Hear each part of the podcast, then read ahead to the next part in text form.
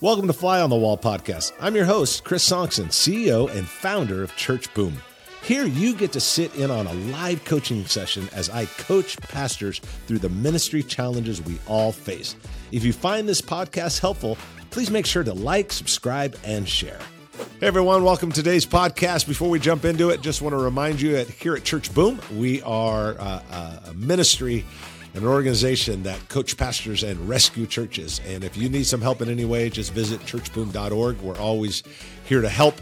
Uh, and today I am so excited. I have my good friend, Pastor Eddie uh, from New York, on this uh, podcast today. We have an incredible conversation. Love diving into it with him on how do you structure your church and your staff for growth. It's a great conversation. Let's jump into it. How can I serve you? What's on your mind? Okay, well, basically, I'm approaching it from a, a, a 500, trying to break 500. Uh, we were already hitting up against it on uh, COVID, you know, before yep. COVID hit.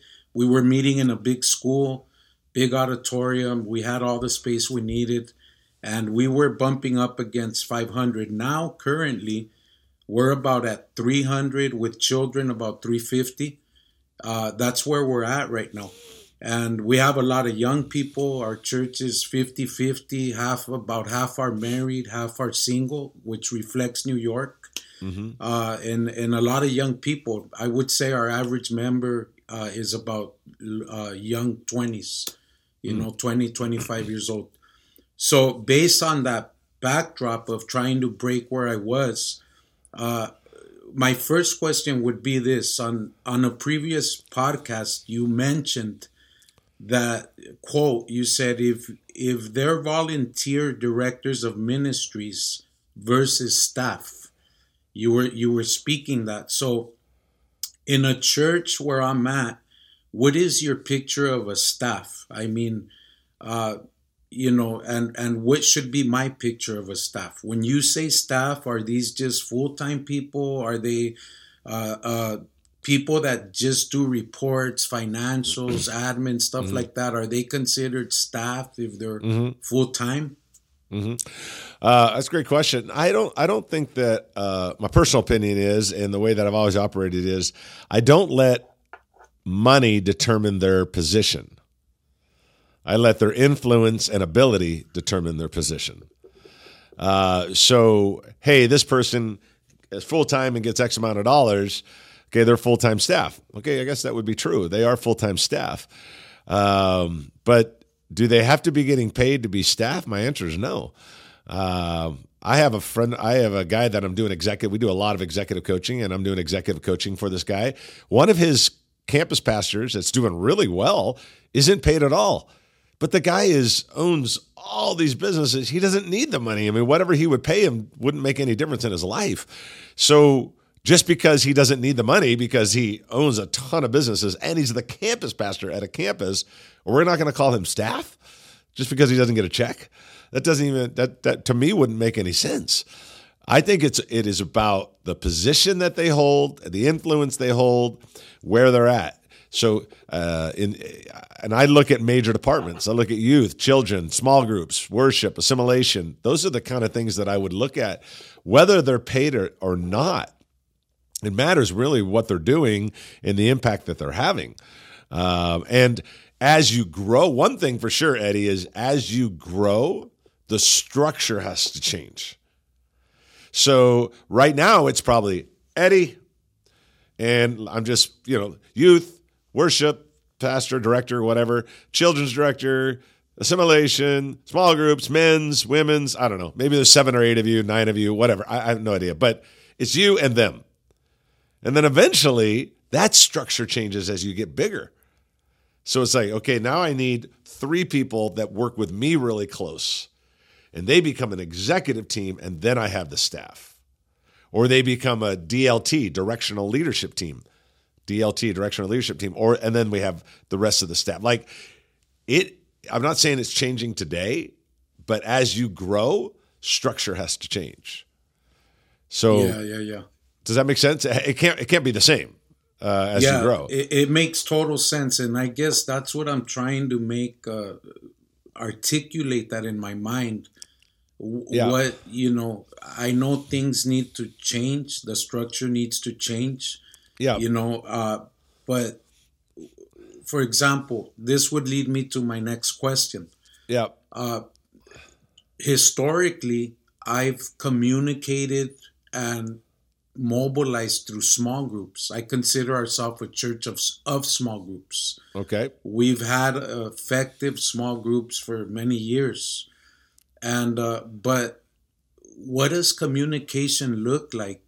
I mean i'm not talking about social media or secondary means of communication or even the services because mm-hmm. Mm-hmm. that's a small window but right. how do you communicate like when we were when we were uh, portable they would throw me out of a school last minute so i had like sections of leaders over small groups and with one text, I was able to communicate to my core. Yep. So, w- how does that look like in in a like in a bigger church? You with all these campuses, with yep. communication, how how does it happen? Yeah, well, um, you're talking specifically, or it sounds like you're talking about internal communication. We're not talking about the church just want to make sure I'm clear. Are we talking about? We're not talking about the church. We're talking about more staff, key leaders, key volunteers. Is that what we're talking about? Or are we talking about the church as a whole? We're talking about the church as a whole. Oh, the church as a whole. Okay, yeah, like that... the envisioning the with the the mobilization. You know, yeah. like how you know how do you mobilize? You know, when your structures beyond 500. Yeah, sure. No, completely uh, you're going to be relying a lot on as you grow. You rely a lot on the key leaders, key key volunteers, key leaders, and your staff. They've got to be carrying the same DNA and the same strength of passion uh, that you have. And so, you know, I mean, I'm not talking about making an announcement, but hey, even bigger than that, this is where the church is going here's what's happening next month. Here's why this is so important. Here's why we're having a Vision Sunday. That's got to, clearly, that's got to come from you. But as you get down into the weeds, the, the passion and the, the heart, the passion, the culture, the drive, it's gotta, it's gotta be carried out at the same level or close to uh, when you're talking about key leaders, key volunteers, and key staff. I always say culture is great at the top, sport at the bottom, but it's lost in the middle and it gets lost in the middle with some with with key leaders that don't communicate the same passion it's vision sunday the same strength the same urgency the same priority passion eddie has a way of getting diluted as it cascades down from the top and you, part of your job or a big part of your job is always making sure that they are sharing it uh, and that they're holding it at the same level. So, on one of the podcasts, I talked about that culture has four levels. Uh, is that you know the bottom level is you know, you embrace, you defend, you multiply. And most churches live at know and embrace. So it's like, yeah, my team knows what we're about and they embrace it. They're not against it, they embrace it. But to say that they defend it and multiply it, I don't know if that's necessarily true for a lot of churches. So think about it for a moment. You've got key leaders, key volunteers, key staff, whatever. They probably know what you're about. They probably embrace what you're about. They're not against it. But could we say that all of them defend it and they multiply it just as much as you multiply it? That's that's going to be the key because they're going to have to be carrying that out. They're going to have to be the ones that are Uh, that are helping that. It's kind of like the the tribes in the Old Testament. It's like there's a communication, and then it goes down to the tribes, and the tribe leaders had to speak. These all these different tribes that were tribe of Benjamin, all the different tribes. There were these leaders that were communicating, and if you look, if you study it, it's kind of an interesting uh, fascination because there was this idea of how how things were going to get communicated, and I think it's the same thing with you. It's it's we have to say, okay, if I'm at the top and yeah, I'm the voice and I'm the, the I got to do Vision Sundays and I got to do all that. But if if when you get down a level lower, a level lower, and they know it and they embrace it, but they don't defend it, defend it, or multiply it, then then I'm a recipient. Now I'm I'm pretending I'm an usher or greeter at your church, and your head greeter, your head assimilation person, whatever that's kind of over me or whatever, kind of comes to me and says, "Ah, we're doing this Sunday thing, and the pastor says it's important." to me, I'm like, doesn't sound very important, you know, versus, hey, there's this thing going on, man. We want everybody to be there because it's so important. I mean, we're excited about the future. Now I'm like, oh, this sounds pretty important. It's those conversations as they go down that become really, really important because the culture and passion are going to get diluted as it goes down if you're not careful. So making sure your key leaders and key volunteers and key staff are presenting things with the same passion, urgency, and culture that you're wanting it presented, that's how it gets handled. That's how it gets resolved. Yeah. So I guess what I'm interpreting is that communication is more than words. well, you know? it is, but yeah, they they've got to they've got to have the word, they got to have the heart behind it, uh, and that now that comes back down to the responsibility of you.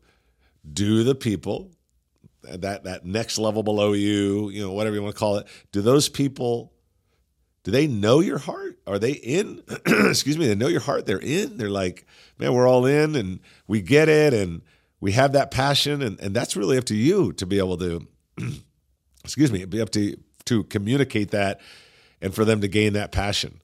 And I think that's when a leader has to look back and go, okay, I can't just be frustrated at this tier two group. I call it tier two, whatever, you know, leaders, volunteers, key staff. I got to look at me.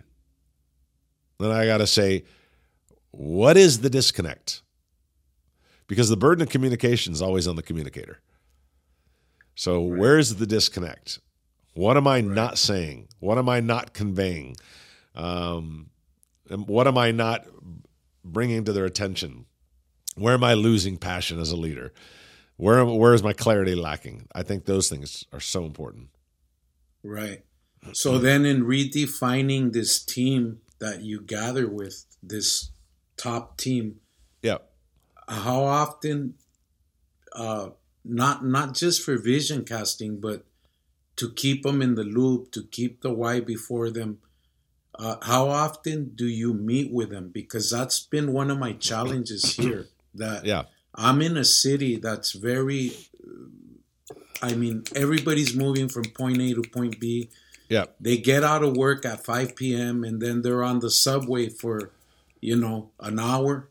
You yeah. know, they, sh- you know, that's that's reality here. Yeah. Uh, mo- a lot of the people don't don't have vehicles. They don't need them here. Yeah. You know, they're on the subways. Yep. So when you have a very limited time with people that are key, but yep. yet at the same time they're, you know, they're key, but they're not as available. Yep. Even through Zoom, I'm talking about just time. You know, yep. overall. Yep. yep. uh, uh, what do you do in a context like that? No, no, that's a great. That's a. Uh, I think that's first. I think it's great that you have that observation and reality that hey, you got to call it what it is. You know, in L.A., I live in Southern California. It's not that they're in the subway; they're just on the freeway for two and a half hours. So, subway or freeway, they're still taking forever to get home. They don't even get home till seven o'clock, you know, and then they got to turn around and do it again the next day. Uh, now they're in cars, excuse me, but that's irrelevant. The fact is that they're not. They're they're tra- they're in transportation mode from five to seven. Uh, so that that becomes a challenge. I think that one, let's talk about your staff. If they're getting paid part time, whatever. I think to figure out a time where you guys can connect on a regular basis. If it was key, key staff members I, and they were getting paid, I'd want to meet with them weekly for sure. Uh, if they're more stipend level in a bigger group, so you kind of maybe you call it kind of your department, maybe it's staff and then maybe it's department leads, kind of different title. This is staff, and then we're having staff and department leads, or however you want to do that. Um, I think Sundays after church might be your best bet since they're already there. Um, and then I would look at all volunteers and everything. I think I would look at all volunteers, all leaders. I would probably look at a quarterly thing every three to four months with all volunteers, all leaders. Uh, your dream team, whatever you want to call it. So divide it between, man, I got these paid staff, then I got staff in all departments Okay. Now they meet differently. They meet once a month. So it's like weekly, monthly, quarterly. is the thing that I would try to do uh, in a situation where they are very, uh, you know, on subways and things like that. I think that, I, again, to me, it never matters when you meet, just a matter of the fact that you do have to meet. You got to connect. Uh, and maybe Sundays is your best bet. I don't know. You know, you know your you know your culture and you know your your uh, region and area better than I would for sure. But um, you have to meet. Uh, but if they're there on Sunday and you're able to provide some childcare and throw out some pizza and have a one hour meeting, that might work for a lot of people. It's like, well, right. my kid's getting fed, I'm getting fed. We're already here anyway. Uh, so let's just stay an extra hour. It's the way that I would probably take it. I know that in downtown LA we have a campus, and a lot of stuff happens Sunday after church. Because try to pull it off on a Monday night, it's just not going to happen. Right. So, right. Yeah. So I get that. I get it. It's kind of the same thing ish. You know, it's somewhat the same thing when you get in downtown LA. It's not like New York. It's very different, but the the the time frames are the same. They still struggle with you know all all the other stuff. So having Monday night meetings is just not going to happen. Yeah, and then sometimes you get them, but they're like at their they're at the end. They're know, oh they're yeah they're exhausted. They're gonna, they're, exactly. yep. Yep. For sure. That's good. That's good. It's good observation. So that's the way I think I would look at it. But, but you do need to make sure, you do need to make sure that you're communicating with them regularly. Uh, also, think about vision moments that you could do. Uh, vision moments are maybe a two minute video on your phone that you could send out to people weekly. You know, that they'll listen to that. They'll watch that on the subway. They'll watch that, you know, coming home from work. It's just two two minutes from you, three minutes from you. You know, it's like, you know, uh, Mondays with Pastor Eddie or Friday with Pastor Eddie or something like that, and you do a little two minute thing. Hey guys, man. And what I would do in those things is I would do a quick celebration and whatever quick information they need to know. Hey guys, hope you're having a great week. Just want to let you know, man, this past week we saw 18 people give their life to Christ. Or hey, this past week I got to talk to a couple that was struggling, blah, blah, blah. Their life got turned around. You know why that's happened? Because of people, because of you. Thank you for what you do. Uh, you guys are amazing. We couldn't do these amazing stories without you. And then also, just want to remind you that we're all right, man. Let's keep let's keep driving. Let's keep making a difference. I love you guys. Praying for you. Always here for you at least there's this constant communication coming from you. People are more likely to quickly watch that video than read an email.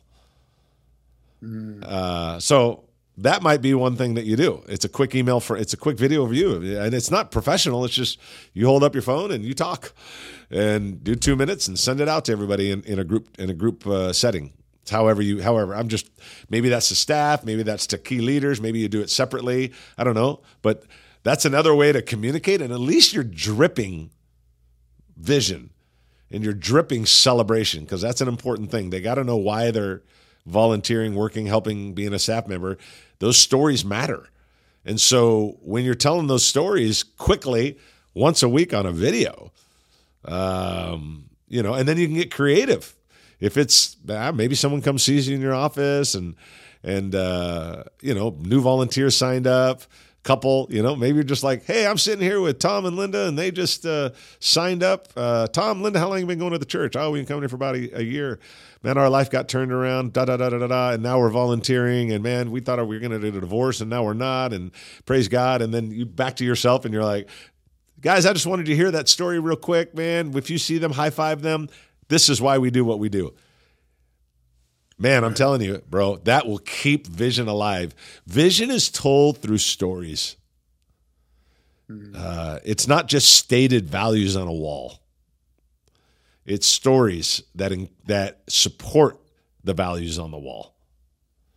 Right, right, right. So the stories are important, and you can do those. You yeah, can do those. Very enlightening. that that vision moments. I like. Yeah, that. do vision moment. So in a vision moment, it can change it all the time. Celebration's a big one. Quick story. Celebration, a little bit of insight. Hey, don't don't forget this, that, and the other thing. Or hey man, just a reminder, two of our values are blank and blank. Let's be that this week at work, you know, and let's be that in our life, you know, whatever. And two minutes, you know, 100 seconds 100 seconds with uh with pastor eddie you know come up with a little creative name and just make it quick and to the point they'll watch it Right. i mean they'll watch it sent to their phone they'll watch it so Wow. ju- the- so I, I would I, I would definitely have your regular meetings but then i would have vision moments that are convenient right. Right. Right. Okay. Okay. yeah what else you got Okay. Uh, another question here again is uh, you speak about the corporate average, right? Like Yep. the the people right next to you. So in a in a context where a lot of your people are either not natural leaders or capacity. I'm talking about just capacity. You Mhm. know, where you realize that just the capacity, they have a lot of heart yeah you know but the capacity uh um what do you what is a tip in a, in a context like that like Yeah. where, where you're leading people that naturally want to be led yeah you know they, sure. they, they don't they don't want to lead No, I get it. I get it. Um, a couple thoughts that uh, that I would say to that, and and I've been in that context before, and I've worked with a lot of guys in that context. You know, uh, capacity is just not there. You know, their trajectory of that is not there. Uh, but uh, with that said, when I talk about corporate average, now one thing is for sure when I talk about corporate average, I'm not talking about 28 people. I'm talking about three you know, uh, three or four people that are closest to you. Uh, your need, Eddie, you're a great leader. You're doing a great work. But your need to have three people next to you.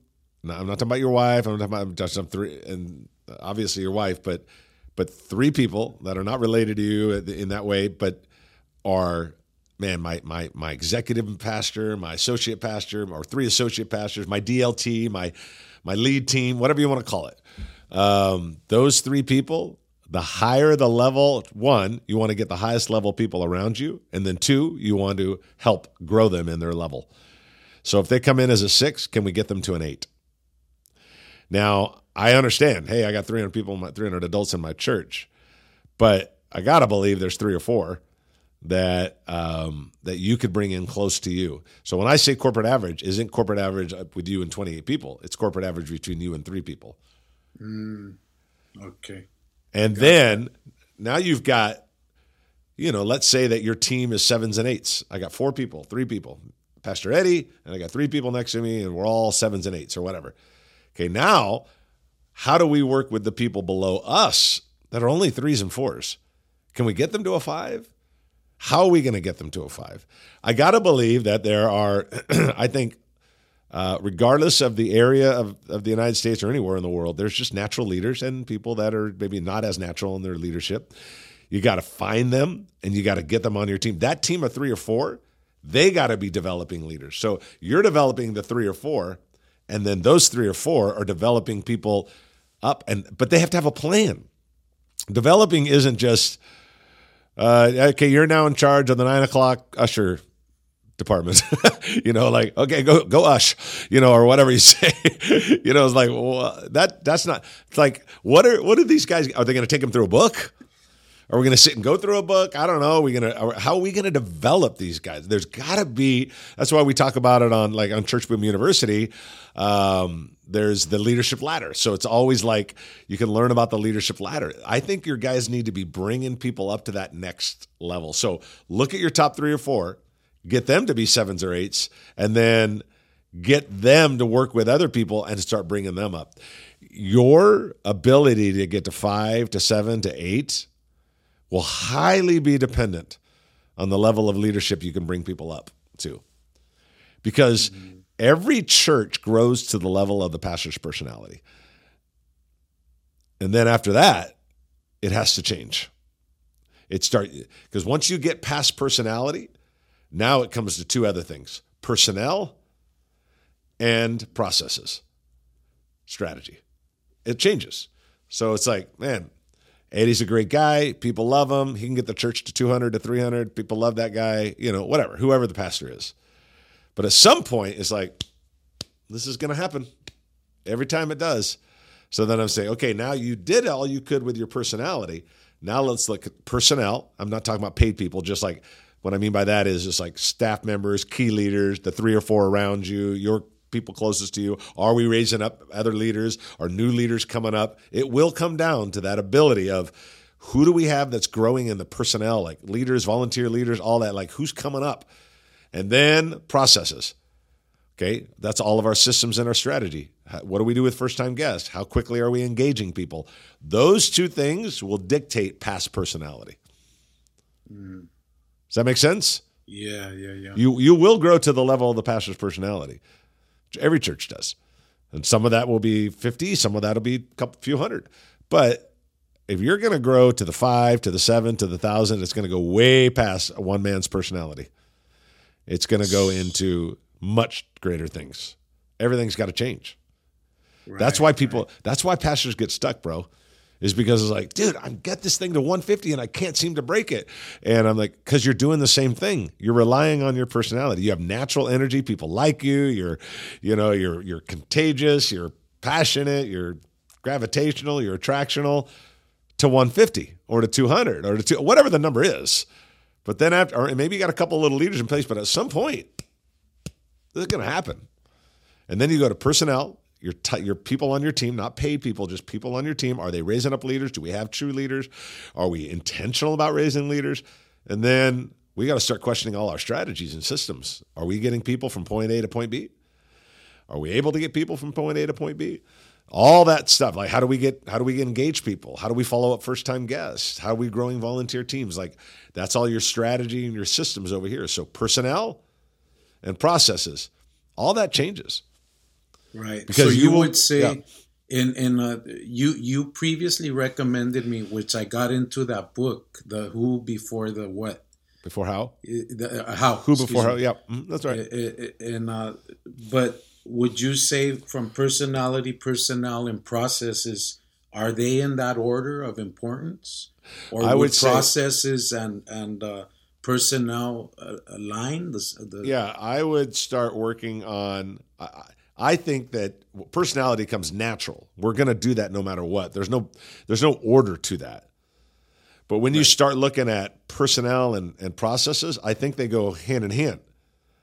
Well, I've got all these leaders, but man, we our processes stink. We don't follow up with people. We don't engage people quickly. We don't have this what's what I call the speed of engagement. Or man, we got the speed of engagement, we got to this, but man, we don't have any leaders that are leading this. So it's like we're building this thing over here with no leaders. Or we got all these leaders, but we don't have this thing we've built. and that's why uh, another way of looking at it, and that's a lot like that's another way of saying it is uh, it's like a train. You know, I don't know if you've heard me use this analogy before, but you know, I've been to I've been to Japan and I've been on the bullet train and it goes 300 miles an hour. It's crazy. But if you take that 300 mile an hour bullet train in J- Tokyo, Japan, and pick it up and take it to Texas and put it on some old Western train track built in 1870, it's not going to go 300 miles an hour. Think about it for a minute. The train can go 300 miles an hour. It's got the engine to go 300 miles an hour. It was built to go 300 miles an hour, but it won't because the track won't allow it. Now let's move that to church. The size and speed of your church will always be determined by its structure and its strategy. So, hey, I want to go 300 miles an hour. Pastor Eddie says, I want to go 300 miles an hour. I know you do. But the tracks that you're on, it won't allow it. So you got to change everything. You got to change, man, I got to change personnel, how we're developing leaders, that structure. And then I got to think about the processes, that strategy. I got to think about all that. Like, are we raising up leaders? Are we developing leaders? Do we have high level leaders? Uh, do we are we intentional about it? Are we just leaving it to chance? And then what about our strategy? So the size of your church, the speed of your church will be determined by its structure and its strategy. It can't. it wants to go 300 miles an hour, but it won't on the wrong tracks. Right. Wow. So then it has to change. Yeah, yeah, yeah. Yeah, yeah. Does that make sense? Totally. Totally. Well, man, hey, I, uh, I see our time is coming to an end. I, I got to jump, but uh, man, it is awesome to be able to talk with you. I'm so proud of everything you're doing there in Brooklyn, New York, and uh, man, God's doing awesome things in you, man. It really is awesome. But Thank uh, you. And next always- time you're around here, you know, let's go see a game. Like, oh yeah, come on, we're going to yell. You got to yell with that thick New York accent. That way, it comes across authentic. I appreciate you, buddy. Good to see you, man. All right, take care, Have, a, have an awesome day. Thank you for tuning in to the Fly on the Wall podcast. We hope today's episode provided you with some practical steps to lead your church to the next level.